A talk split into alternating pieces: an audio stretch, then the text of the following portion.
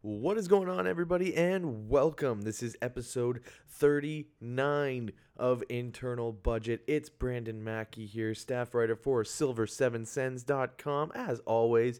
And hey, wishing you a very happy Thanksgiving Monday. I hope your day and weekend, as a matter of fact, has been filled with turkey, pumpkin pie, family, friends, and happy thoughts about the Ottawa Senators. And we certainly do have some thoughts about the Ottawa Senators today because on the show, in what is coming as a long overdue appearance, he is a freelance writer for The Athletic, covering the Ottawa Senators, of course. He's also one half of the Common Sense podcast with friend of the show, Hailey Salvian. You should definitely check it out. It is an awesome, awesome podcast.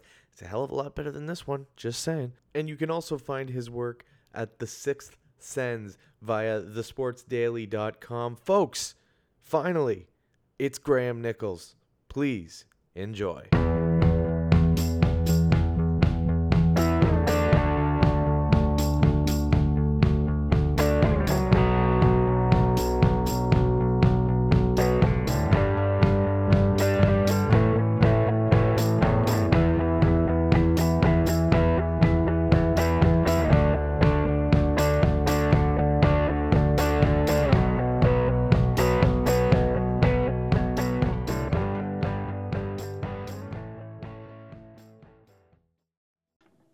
All right, it's the man with the sixth sense. It's Graeme Nichols. How are you, sir? Thank you for doing it.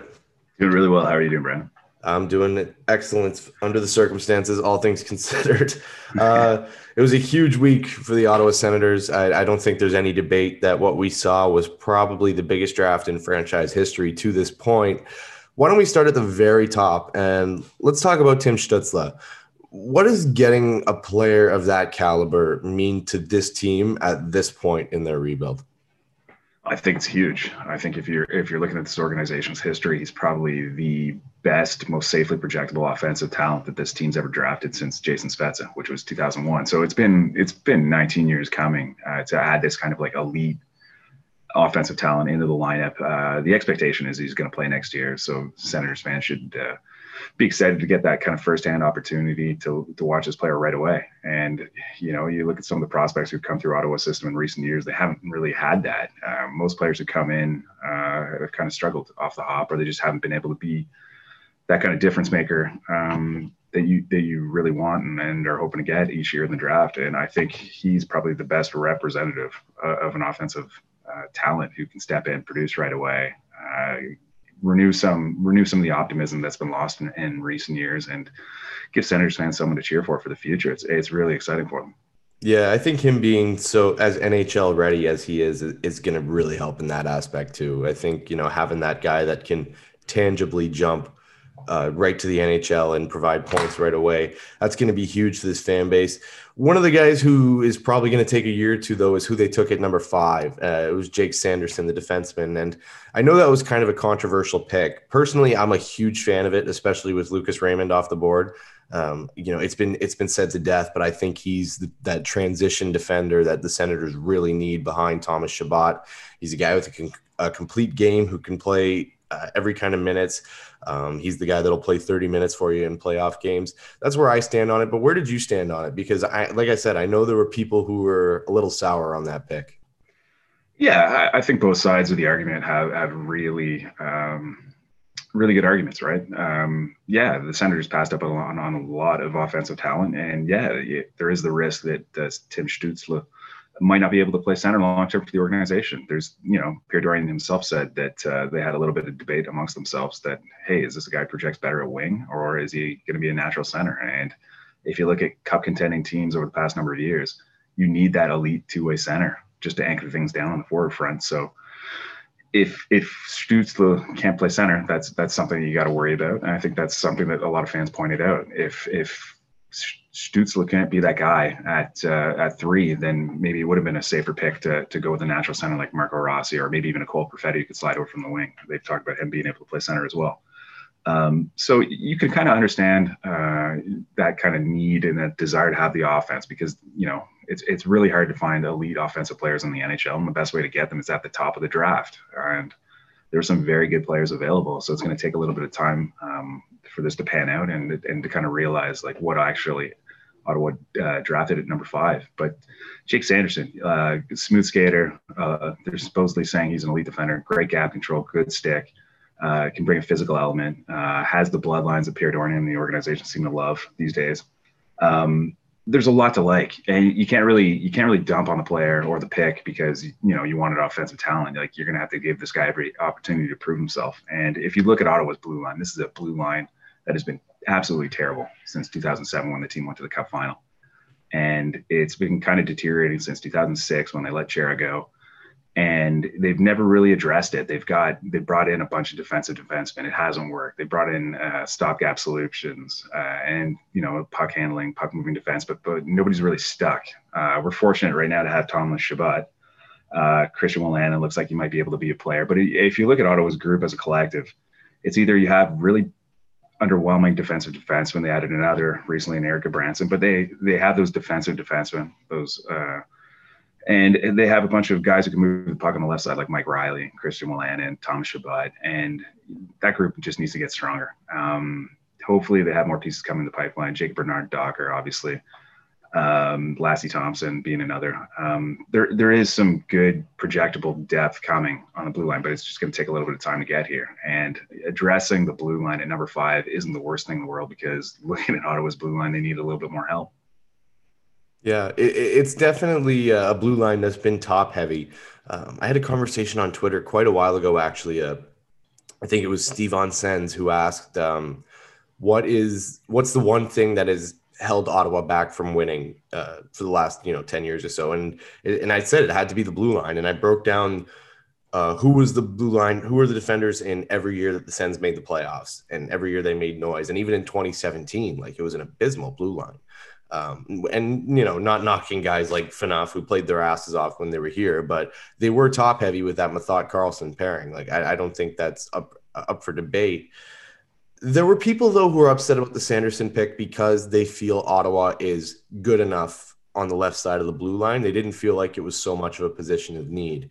Uh, so, what do you say to guys who, or to people, sorry, who think that uh, the Senators should have stayed away from that position because they have guys like Wolanin and Brannstrom in, in that position? Yeah, but with depth comes a little bit of strength, right? Like, yeah, you know, not everyone in Ottawa system is going to project safely and fulfill, you know, their ceiling in terms of mm-hmm. potential. Um, there's going to be players who fall short of it, and you know, just having another guy like Jake Sanderson is just another egg in the basket that brings the collective a little bit stronger. Um, but he also, I think, stylistically uh, brings an element that a lot of those guys that you mentioned don't have. Um, you know, he he can transition the puck, even though a lot of people might be scared off of the label defensive defenseman. He's a smooth skater, can break the puck out, and he can break it through the neutral zone, get it in the offensive zone. Yeah, there are genuine concerns about the guy's production, but he's also one of the youngest players in the draft.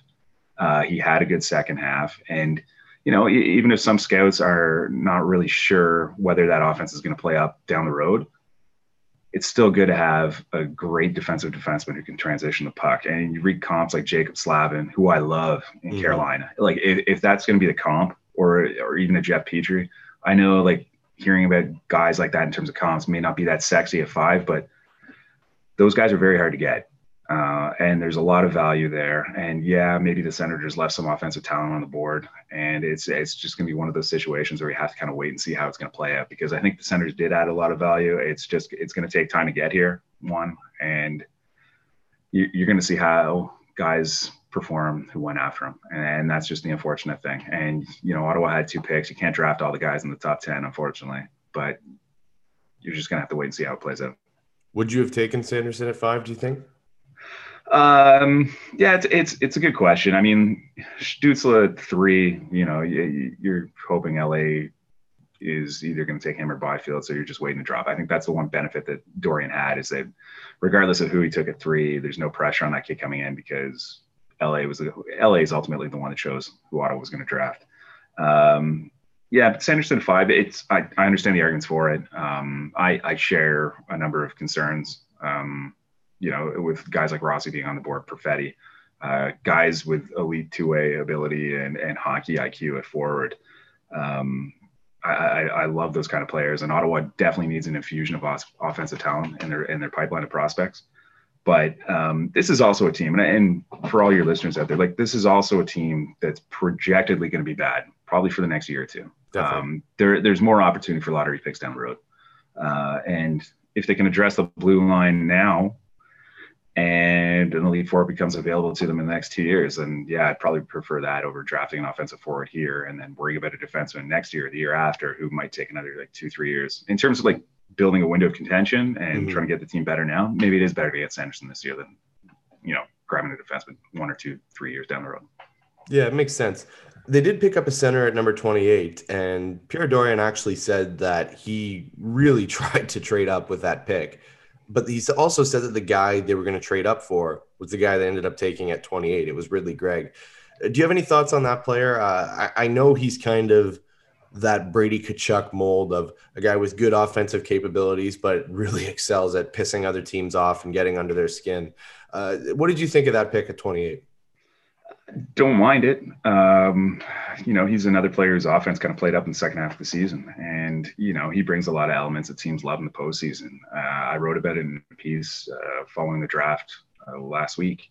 And you can't have a draft full of skill players, or you can't have a roster full of skilled players either you know, there's got to be kind of some kind of balance there. And I think if you look at the postseason in recent years, like teams like Tampa Bay kind of went through it where they went out and acquired a little bit of jam and, and guys who can get under the skin of opponents, but still play like an offensive um, possession game, right? Like you look at guys like Coleman or uh, Maroon. Uh, there, there's just there's just an opportunity for those kind of players to flourish in, in this system. And I think that's that's kind of like one of the new wrinkles of the NHL. I think a lot of people are looking at guys who have that kind of two-way aptitude and jam. They they'd almost like prefer some of those players as opposed to just an elite skill guy who can only play one on one side of the one side of the, the red line. Sorry, I'm stumbling through my words. That's all good. Uh, the rest of the draft was kind of it was kind of weird because it felt like they had a bunch of picks at one time and then they went like six hours with without another pick and maybe that was just speaking to how much of a slog that draft was but I, I, there's a couple big things to talk about in the second round uh, they started off by trading number 52 and jon gruden to the pittsburgh penguins for matt murray and listen for me I was thrilled for this trade. And, and the reason being is they didn't really give up a lot at all. Uh, when you consider that the general speculation was that Jim Rutherford wanted a first round pick for Matt Murray. Uh, I heard a lot of names like you know the high second and uh, maybe a Rudolph Rudolph Balcers going back to Pittsburgh. So giving up a Gruden and number 52 that was a slam dunk for me, and especially to get a guy who could very well be your starting goaltender going forward. What were your thoughts on the trade? Were you happy with what the Senators got relative to what they gave up? I, I, totally understand where Pierre Dorion, Pierre Dorion was going with this trade. Uh, in Murray, you get a 26 year old who can hopefully grow this core. Um, he has that championship pedigree. He's won two cups in his first two seasons in the league. Um, he's also a guy who's had success in the regular season. Like his first two years in the league, his stats were amazing. And uh, he's kind of trended down as the Pittsburgh Penguins have trended down. Are there genuine concerns about a goaltender's play behind a really strong Pittsburgh team? Sure. Um, are are there genuine concerns about his last two seasons in the league, last two and a half seasons in the league? For sure, uh, his numbers have trended down, and I've read some of the Pittsburgh reporters for the Athletic on their hub, and they've talked about that. They've talked about a goaltender who may not necessarily be the most athletic guy in the world, but he's a very technical goalie. You know, it's all about positioning and angles, and there's a lot of stuff to like. There's a lot of stuff that kind of con- concerns me a little bit. You look at the goaltending market this offseason, it's kind of saturated with guys who are getting short-term deals because there just simply isn't a ton of money out there right now. And it was there an opportunity for the Senators to kind of go into that free agent market and find a veteran who could who could help them at least be a stopgap for the next year or two. Uh, I've written extensively about the expansion draft coming next offseason. Uh, every team in the league is only going to be allowed to protect one goalie, and that means every team's going to be looking to move their backup or something. Um, Ottawa has a ton of assets, has a ton of prospects. They have the kind of capital that you can use to go get one of those backup goaltenders that you really like or starter. And for a market that is that saturated, maybe they could have been able to find a player who, who might have been a little bit cheaper than Matt Murray uh, with a 52nd overall pick, but you know, I, I totally understand why Ottawa targeted uh, Matt Murray, and there is an opportunity for him to flourish in Ottawa. And hopefully, this fresh start allows him to kind of return to the levels that he exhibited in his first two years in the league. When you couple this trade with the contract extension that Murray got, it does seem to be, you know, a gesture of faith towards him. Like this is Pierre Dorion saying this is going to be the guy for the next, you know, at least the next four years. Do you buy that, or, or do you think this is just them having to pay out to an RFA who won two Stanley Cups and is 26 years old? Because I really do believe that Matt Murray could be the future in net on this team. Like, uh, I think it was Hailey uh, Salvian, of course, that said you don't win 117 games in the NHL by accident uh, by the time you're 26 years old. You don't win those two cups by the time you're 26 years old by accident. Um, and even 2017, like if you know, we remember that Pittsburgh team well, their blue line was not very good. That was one of the reasons that Ottawa was able to push them as far as they did, was because their blue line really didn't give Murray any help. Um, so I guess what I'm asking you, Graeme, is the Senators clearly are putting their faith in Matt Murray to be their starter going forward. Do you have that same faith in him, or is this a thing where you're like, you got to show me? I totally understand why the contract was made. You know, Matt Murray was 26, like you mentioned. He was a year away from uh, unrestricted free agency. So the player itself, uh, himself, had a little bit of leverage there, right? Like he can control his own fate. Um, so in that sense, I totally understand why the Senators had to pony up to get him. And uh, yeah, he, you know, he has that championship pedigree. They can sell this as a win for the organization because they've locked up a 26 year old who obviously wants to be here and and play with this young core, and that's exciting. But at the same time, I think you also have to kind of acknowledge the fact that the Senators' reputation isn't really sterling in the market right now either. So it might have been harder for this organization to go into free agency, find that stopgap option, and not overpay for that guy as well. So he's a 26 year old goalie. He's won before there's a chance for him to find his game in Ottawa, and that's all that you can hope for. Yeah, I, I think I would rather pay for the guy who's overpay for the guy who's 26 years old and has one two cups than overpay for you know maybe somebody else on the market. Or do you kind of agree with that? Yeah, and guys like Braden Holtby aren't coming here on a two-year deal. No, like, definitely not. No. Like guys like that are going to go pick.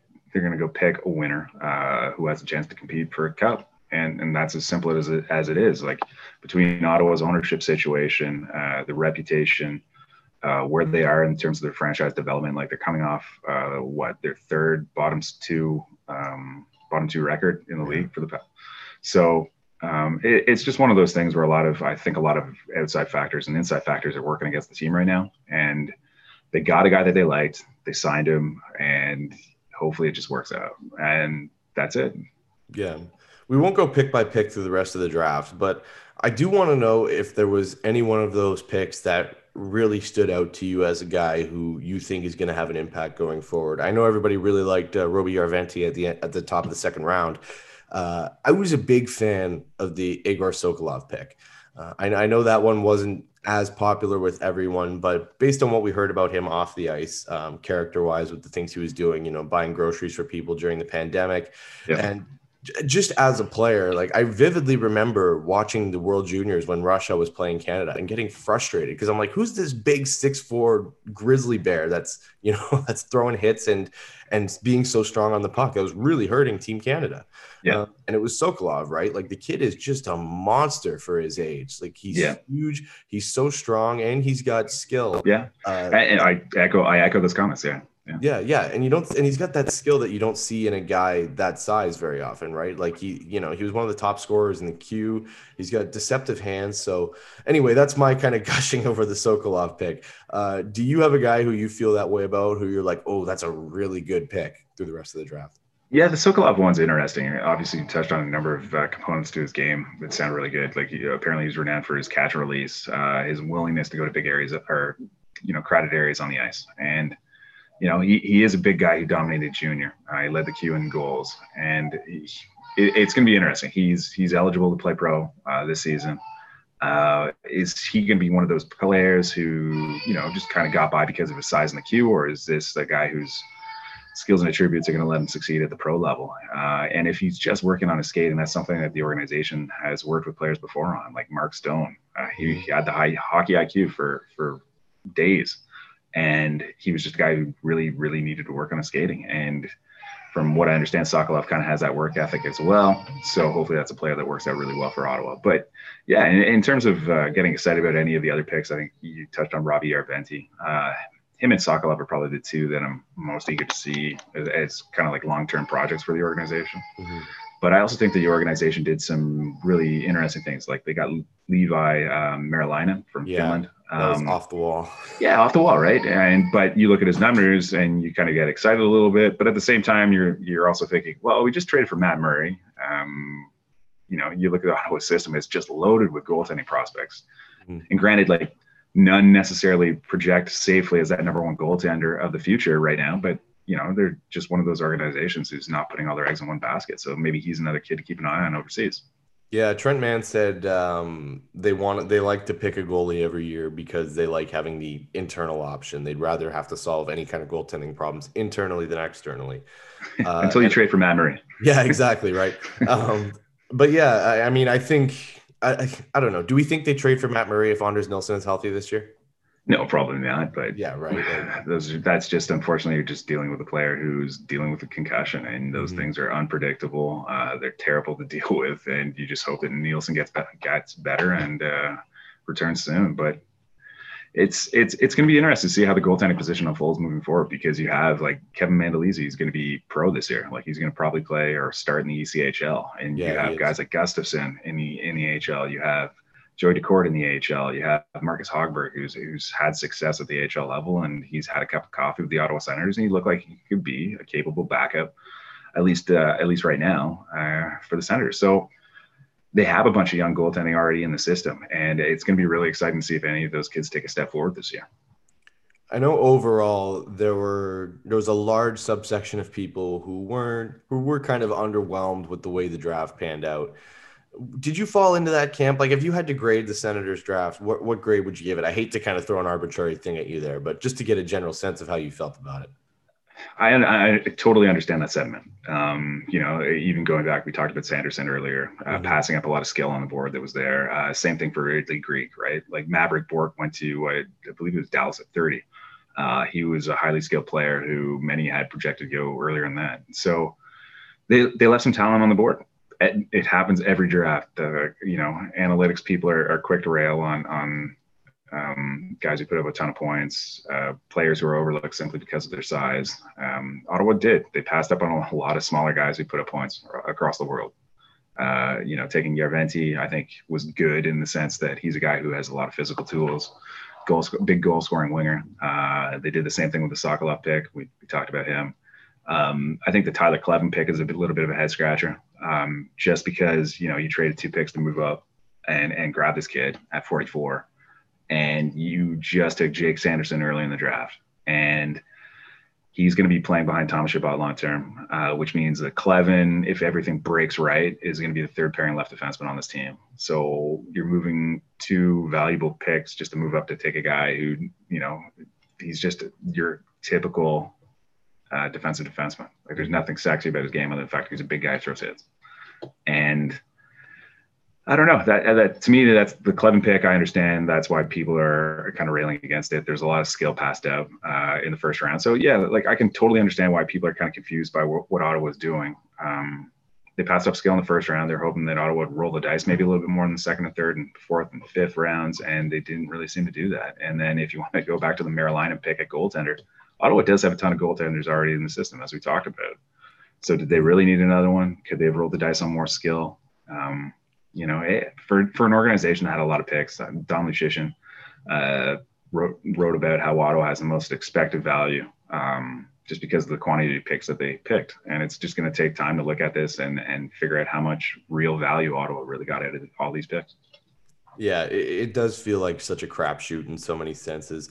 Um, I think it's hard to, it's obviously hard to judge, right? Because we don't know how many of these picks are going to pan out if they are ever going to pan out. So, uh, for me personally, I like to evaluate it on what's tangible to me, and that would be the top of the draft. Uh, you know, the first couple rounds, and, and I think they did do well there.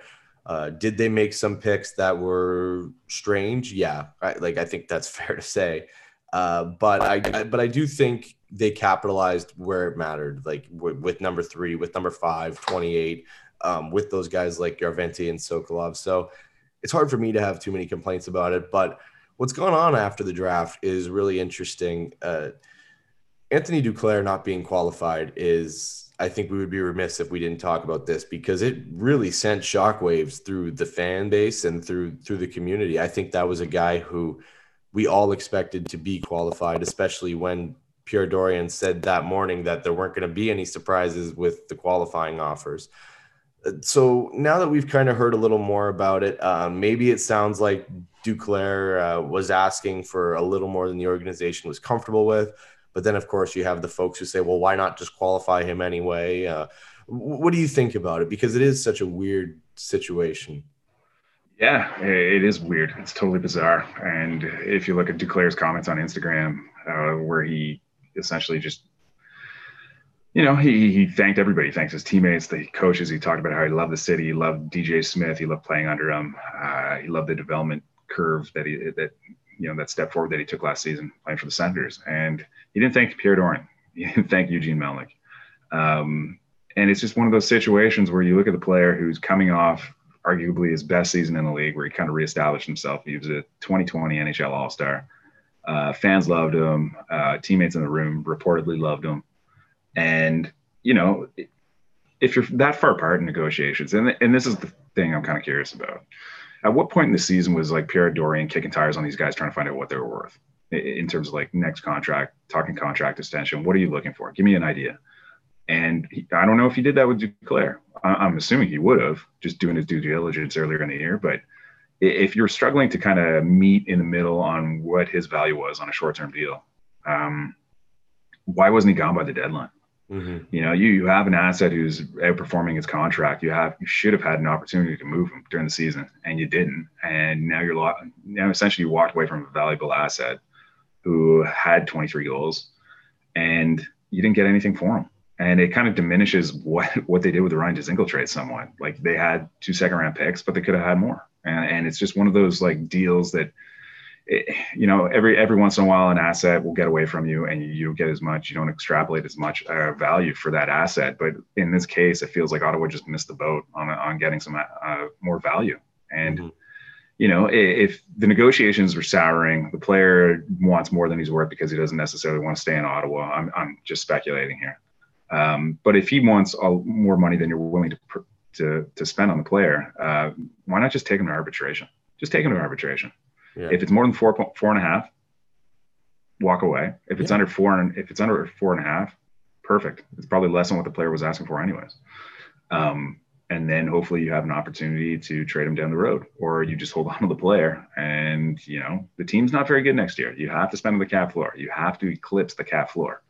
And uh, you, you look at Ottawa's situation, they still have to eclipse the, the cap floor, and they're going to have to add something. And you know, just give Anthony Duclair a little bit more rope, and, and maybe there's an opportunity to get even more production out of him. Who knows? Um, but to let him walk away for nothing, it, it just seems like it's it just it it's bizarre. It strikes me as something must have happened beyond hockey.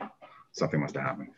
Yeah, I, I, would hate to speculate as to what that is because I have no clue. But the, it is it is strange. Um, I think you know whoever anyone wants to throw blame at for this situation, whether it's Duclair, whether it's the organization, I don't know, but it's bizarre. Like you said, I think bizarre is the perfect word.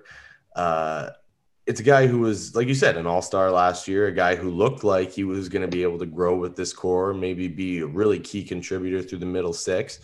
Um, and maybe even the top six, right? Like he showed flashes of that this past year. So to not get anything for the guy or not even to take him to arbitration, it, it definitely struck me as strange. And of course, they are going to go to arbitration with uh, four other with four other players: Connor Brown, Christian Jaros, Nick Paul, and and Chris Tierney.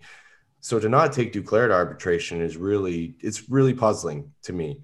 Um, but they did make some moves after that. Uh, the first one being they traded for Erik Gudbranson from the Anaheim Ducks.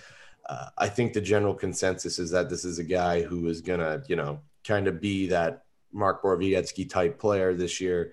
Uh, you know, his, his underlying metrics and his overall numbers are not that tantalizing to look at. But when you hear people talk about the person that he is and, you know, his ties to the community and, and the player that he's going to be in the locker room, it does sound like it could be – a valuable pickup for a young team.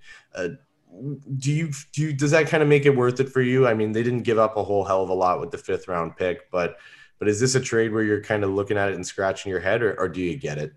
Um, Yeah, I understand the off ice elements. Obviously, uh, he's a local guy. He checks off a lot of the check boxes that Mark Borowiecki had. Local guy, great character. Um, if your listeners haven't read up on uh, good Branson's upbringing uh, with his younger brother who had leukemia, uh, please go go read that article. It's it's pretty awesome. Um, the kid just seems like a well-liked guy who has a lot of character, brings a lot of the same physical attributes on the ice.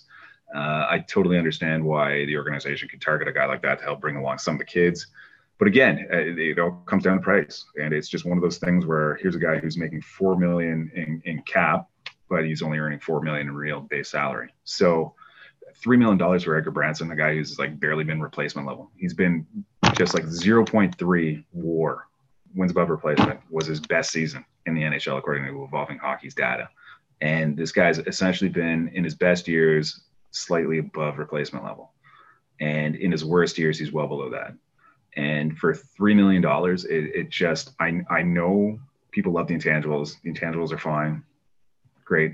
A Gudbranson could be a great story, great character to have in the room, but at $3 million, it's just, his his contract seems like the kind of thing that an organization like Anaheim should have been trying to dump. Yeah. As opposed to Ottawa buying for a fifth round pick. I know, and I know that the cost, like you mentioned, isn't that high, but it's he's just one of those players where surely to God, the Senators could have found a better alternative in terms of like actually putting a better team on the ice than Erik Gudbranson. Yeah, I thought if they were going to at least trade for a guy like Gudbranson, that they could have gotten a, maybe a pick back for it as a sweetener, right? Like I like it was that was the puzzling thing to me was they were they were actively giving up an asset to receive that contract. And, and who knows, you know, I, we don't know the dynamics of the market this year. You know, there have been people saying the market's soft because of COVID and teams are hesitant to make certain moves and whatnot. Um, but you'd think, you know, for a team like Anaheim, especially who's trying to get younger and trying to and trying to add a little more skill, that they'd be looking to they'd be willing to give up a pick to dump that deal. Maybe not even maybe not even you know like a second round pick, but a, surely like a third or a fourth round pick, right? And you look at what they did with the cap space. As soon as they dumped Gudbranson's four million dollar cap hit, they signed Kevin Shattenkirk to a three year yeah. deal. So they replaced him with essentially it was a trade Kevin Shattenkirk for Gudbranson, and they added a pick in the deal. They got a pick out of it. So it's a great piece of business, a little tidy piece of business for Anaheim, and it's it's we, we've talked about this before, uh, and and everyone has. It, it's one of those situations where Ottawa came into the free agency on the first day with like forty million dollars in cap space, and you're kind of waiting on this team that has promised to spend that kind of cap space as a commodity and use it to weaponize and get players that organizations don't want for draft picks. And you look at what Detroit did with Marc Staal, and and you look at what uh, Carolina did with Toronto last year and getting Patrick Marleau. I mean, we're still waiting for those kind of deals for the Senators, and they've never kind of come to fruition. And they've added they've added a couple pieces. I'm sure we're going to get into Austin Watson a little bit later, mm-hmm. uh, but they've added pieces. Uh, two players who are not really that great uh, at four and a half million dollars next season, and it's just to me, it just seems like a waste of money. You're trading draft picks for players who aren't really good, and yeah, maybe they add elements that you that your organization feels is lacking off the roster right now, but they're not good players. Yeah, and it does seem it does seem that with the way they've gone about their moves, uh, they're doing it for a reason. Like I think the Senators are making trades rather than talking to guys in free agency and bringing them here for a reason. I think maybe in some of the cases like you mentioned where they're they're probably looking to take on guys who are older maybe guys that have those no trade no movement clauses it's hard to convince those guys to come to ottawa so maybe that plays into it somewhat. Uh, but, but, uh, but yeah, but you're right. Um, there's no reason why a team like the Senators shouldn't be making those like you know Patrick Marleau type trades, like bringing in a player for a pick. Um, I, or, just, or, even like New Jersey, shortly after the uh, Gudbranson deal was through, right? They, yeah. they acquired Ryan Murray, who's a much better player at a similar at a similar cost, and all New Jersey had to do to get Ryan Murray was trade a fifth round pick, the same the same value that Ottawa mm-hmm. sent to him. So to me, it, like I, to me, it seems like the evidence evidence is there. There are good players available. It's just Ottawa is kind of going down this route where they're they're comfortable taking these character guys over some of the talent that's out there. Yeah, and one of those character guys that I think they've looked to bring in, and there's been a lot of questions about his character, and unfortunately, is Austin Watson. Uh, this is a complicated one because I don't want to minimize the seriousness of what he went through and what he was accused of doing um, because that would that would just be wrong. Uh, but when when the situation is as complex as it is, when you have his um, his girlfriend later coming out and saying that you know that he never assaulted her or abused her in, in any kind of fashion, like we do have to kind of take everything with a huge grain of salt here. Um, the stance I've taken is I've tried to kind of refrain from judging the player or the person because I don't know the situation, and I think that's kind of similar to what to what you've been doing as well, right? Like like it's just it's so tough to wade into. But in terms of the trade itself, uh, giving up a fourth round pick for that type of player, I mean, I think for me, it, it addresses a need. Uh, they're so thin on the right side. Um, I think the only guy they have on the right side, on the right wing of this roster, that didn't play in the NA, in the AHL at some point last year is Connor Brown. Like you're looking at the guys like Drake Batherson and Rudolph Balcers making the full time jump. So it's really tough to kind of you know throw those guys right into big time NHL minutes. So I think having Watson in there might provide a little bit of depth that they need uh, people talked about the, the, three years and the and the and the and the 1.5 million. That's a low cap hit. And look, the guy's not going to be in Ottawa for three years. I really don't think. Uh, whether it's through Seattle or whether it's through it's it's through flipping him at the deadline. I, don't think this is a guy that's going to be in Ottawa long term. So I, for me, I'm fine with the trade. Uh, where do you stand on it? Um, do you think this is a move that the Senators should have made? Do you think like do you see the logic behind it? Like, give me your sense on the deal.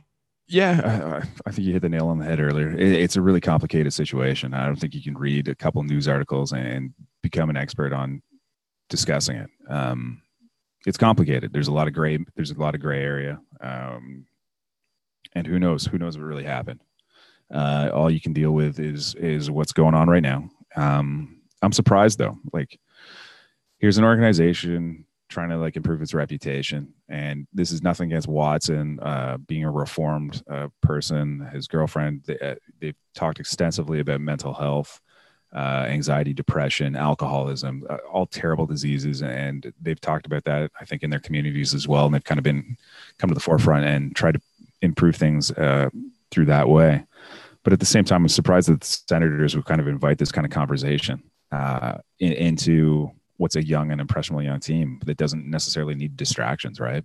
Mm-hmm. And, and, I'm sure at some point uh, everyone's going to get past this, and, and maybe Watson is a great teammate and a great person to have in the community right now. Maybe he's a totally reformed person who uh, overcomes demons, and and you know everybody's waxed poetic about Bobby Ryan and what he went through and his struggles to get through alcoholism, and everybody was anxious and excited to see him back and and have him around this team and kind of be like that veteran leader as well. And uh, I think Watson might be might have that opportunity here in Ottawa. He can hope maybe he can be like that kind of leader, saying, "Listen, guys, this is the kind of shit I've gone through." Um, and maybe he can help lead some of the, the impressionable young kids in that way uh, if he is truly reformed and you know he, he could be kind of like a positive uh, speaker in that sense um, but for the senators to invite that kind of dynamic and wrinkle into the fold now i find it kind of weird um, he's not a great player. Um, on on the surface, obviously Ottawa did need a right winger, like you mentioned. It's just I'm I'm surprised that the organization would invite this kind of conversation, considering that the player's not that good. And you know, yes, he is here for three years, uh, but it, it's it's just from a total value standpoint, and just for, forget the person. Uh, just worry about his on ice contributions in this sense, like for an organization that kind of drafts all those bottom six players and they, and they laud themselves for all this bottom six depth that they've accumulated, you know, like uh, talking about like Ridley Greig could be a great bottom six player for this organization in the future. Like they've drafted a lot of those bottom six in recent years. And it seems like they always keep adding like these bottom six players to their lineup and it kind of boxes prospects out. Obviously you can't field a team of prospects and, and young players in the lineup, but like I just Austin Watson just doesn't move the needle much for me. Eh, he's just not one of those players that I can really be excited about having on the Ottawa Senators. And maybe that'll change. Maybe he'll play a style that this team needs, and you know maybe my my feelings will change, and they can. Uh, it's just one of those things that I look at right now, and I'm just really, really, really surprised that the organization would want this kind of conversation around their team right now. Yeah, I do think you bring up a good point there. Um, for a team that has had so many problems with drama over the past few years and who has tried to make this conscious effort to avoid said drama, it it is it does invite a conversation that I don't think it's a bad thing bringing in an Austin Watson, but it but it does invite the conversation, like you said. As far as the player goes, um, and you sorry, know, to cut you, sorry to cut you off. yeah, there, go ahead. Sorry. But this is also a team that has been reluctant to talk about Black Lives Matter and, other social justice like issues, right? Mm. And they've been really reluctant to get up front. They haven't really given players a platform for that kind of stuff, and, and it's going to be interesting to see how it unfolds moving forward. Yeah. Um, bringing in a guy like Gudbranson, who was so vocal about Black Lives Matter too, I think that kind of that quelled some people's worries about that aspect of it. But you're right, the optics of losing a guy like Borowiecki and Duclair, um, wh- whether they wanted to stay or they wanted to leave, it, it does it does kind of give some people that impression. I, I totally understand what you're saying. Uh, getting back to Watson though, as the player, you're right. Um, his, his metrics are, are certainly not the most flattering. Um, maybe he can provide that kind of energy player role in the bottom six that kind of runs around, throws hits that make the glass rattle and get the fans excited. Um, I think that would be a valuable thing to have for a young team who, you know, maybe when things aren't going well, they do need that kind of boost to get back in the game. Um, guys like Tkachuk also provide that spark. So, uh, you know, from a hockey move, I find it kind of innocuous, especially if they can use him as a player to expose to Seattle to avoid losing a young player um, that they that they want going forward. Or maybe they can, who knows? Maybe he'll bounce back this year. They can flip him at the deadline and get some decent assets for him. Guys, playoff GMs play trade for guys like Austin Watson all the time. Uh, but it is shaping up to be one hell of an interesting offseason either way, however long it's going to be. Uh, what else do you kind of expect to see from Ottawa? Do you expect to see more trades? Do you expect to see them maybe signing some guys, whether they're you know veteran assets or maybe even young players? Like like where do you see Pierre Dorion going on for the rest of the time that we have before the NHL regular season starts? Yeah, like you you mentioned earlier, you look at Ottawa's right side. They had one forward, as you mentioned, Connor Brown, who didn't spend any time in the AHL last season. I think if you look at the right side right now, you're looking at like Rudolfs Balcers and Batherson uh, as being two guys who, who should probably step in. On the left side, it might even be even worse. Like I was looking at numbers in terms of careers games played earlier today, and you know you got potentially a Logan Brown maybe who could play the left side. He's played 29 games at the NHL level. Alex Formenton, he's played 10 games at the NHL level. Um, if if any of these prospects take a step back or, or just a little bit slower to develop, you wonder if they're, you know, if Ottawa might look at the left side as being something that they might look to address with just one more veteran guy where uh, he could be a stopgap. And uh, you, you look at Ottawa's cap hit right now. Um, they've spent 53 million in terms of cap dollars. Uh, their salary expenditures 43 million. Um, it's one of those situations where they should theoretically have a lot of money to spend if they want to. Um, but I think the blue line set. I think the right side set with Zaitsev, Brown, and Gudbranson on the right side. On the left side, you have Chabot, Wolanin, and Reilly. Uh, goaltending seems to be set. So if I had to look anywhere on the roster right now, I'm thinking left wing or right wing. Just add maybe like one little veteran who could uh, hopefully maybe play like top nine minutes and then uh, give the team a little bit more opportunity to give a guy like an Alex Formenton more time in the AHL or maybe even a Logan Brown if if his transition to the wing doesn't go well or if he can't play the wing at all. Yeah, I think they really need to add a center too. I think that I might argue that that might be more important than adding on the wings right now because I think so though, because I'm looking at the roster and Chris Tierney, fine complimentary player on a bad team. yeah, but you can say Uh, the same about Connor Brown playing top top line right wing minutes too. But who do you have below Tierney, right? Like it's Oh sure, it's but you Norris have Colin, and- Colin White, Norris, and Anisimov. Yeah, maybe. played 700 games in the league. Uh, if he's your if he's your fourth line guy, that's not a it's not a huge deal. Uh, Norris could step in, play limited minutes on the third line. Colin White's played first line before, and, and I know everybody talks about you know having depth, to, uh, veteran depth to protect some of the young centers on the roster, but like Colin White's played decent hockey for yeah, Ottawa. Colin I know- White's know now. I know, I know like people get down on the offense and stuff, but like he's a guy who's I think his struggles last season offensively um, were, were mitigated somewhat by the fact that he actually was a responsible, good defensive player. Mhm. And I think there is an opportunity to get a little bit more offense out of him. And he's a guy who lost his spot to Pageau uh, when he got hurt early in the year, and then Pageau took his job and then ran with it. And you Yeah. can't really begrudge a player for not producing offensively when he's on the third line playing limited minutes with guys who just aren't that great offensively on a bad team. Mm-hmm. So I, I think there's an opportunity for Colin White to take a step forward and uh, you know, maybe he's a guy who could play with a veteran uh, like Connor Brown, or maybe he gets a spot back. Maybe he plays with Tkachuk and Connor Brown, or you know, maybe he plays on the second line potentially with like a guy like Logan Brown who's a bit more offensive, or Drake Batherson who's more offensive. Like there could be opportunity for him to get, to actually produce more than uh, people are expecting. Do you think Stützle comes in on the wing or at center? Yeah, that's a great question too. And if he does, if he does play on the wing, I think uh, was it Trent Mann. I can't remember if it was Mann or, or Dorion who was I think, saying. I think they both said it. Yeah. I think they were saying they were going to break him in slowly on the wing. So if mm-hmm. he plays left wing, then I don't know where Logan Brown fits. yeah. Really. So, or maybe Alex Formenton just starts in the AHL. I, I have no idea. Um, but th- if there is an opportunity for Stützle on the left wing, then yeah, maybe he's a guy who could play alongside like Colin White. Mm-hmm. And at which point you're talking more offense for White. So I, I, I, just don't see center being a huge issue for Ottawa. yeah, um, you're right. Now, now that I think of it too, like they have a guy like Nick Paul who's played center before too, and he can he can be competent playing a bottom six center role. So, so I do think you're right there. Uh, I guess one of the, the last things I want to ask you, Graeme, before I let you go, is in terms of the guys who are out there right now, um, who may be on the market, whether it's RFA guys, whether it's you know older players that are still under contract. Who, who are you eyeing as players the Senators should target? Uh, it's a good question. I like Should not necessarily will.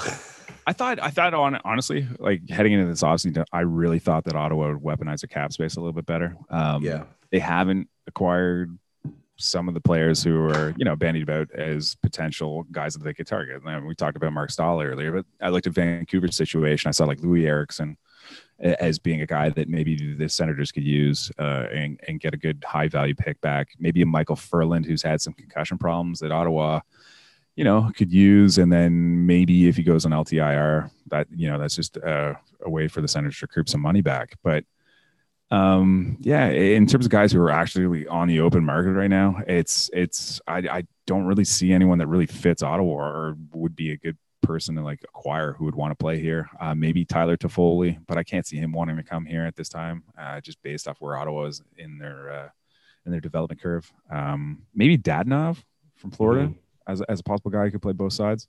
Yeah, guy who um, play the um, wing. Yeah, but there's I don't I just it might just take a little bit more time and, and it might have to get like a little bit later in the off season when teams start running out of money and um, it, that's it. I, it's just you know good deals can be had later on in the offseason. There's no reason to panic and, and freak out just because Ottawa hasn't uh, added the high caliber quality that many were probably hoping for. But there is opportunity to add down the road, and, and maybe someone will look at Ottawa as an opportunity to kind of play top six minutes, rebuild their value, and then uh, test for agency next season as well. Graeme Nichols, thank you again for doing the show. Before I let you go here, I'm going to put you on the spot. Tell me where Ottawa's going to finish next year in the standings. Oh, bottom five for sure. Give me a give me a hard one. Give me 28, 29. Uh, I'll say 27. Oh, that's a good spot. All right. I like that. That's a little bit of a step forward, but still going to be good situation draft wise. Uh, Graeme Nichols, uh, Six Sens, The Athletic. Thank you again for doing this. Uh, it's always a pleasure talking to you. Uh, where can the people find you on social media? Uh, you can follow me on Twitter at, at Six Sens. Uh, you can read my stuff at The Athletic at theathletic.com if you have a, a, subscription. I encourage everyone to get one, by the way. Do it. Uh, yes. It's it's well worth it. Hailey Salvian's killing it right now, pumping out a ton of content. Chris Stevenson's work's fantastic. So once the season gets started again and everyone's writing again, then uh, it's, a, it's a great place for Sense content. But in the meantime, definitely get it because Hailey's uh, writing is worth it alone. Uh, you can also find my stuff on my blog at six, the6sense.com. And that's it. And the Common Sense podcast, also by The Athletic, and featuring that same Hailey Salvi. And it's a great show, one you should check out. It's way better than this podcast, so make sure you do listen to it. Thank you guys for listening. As always, make sure you like the podcast, share it with your friends, download, subscribe, rate five stars, all that fun stuff. Check back next week for the next episode. Please continue to stay healthy, stay safe, and we will see you next time. Take care, y'all.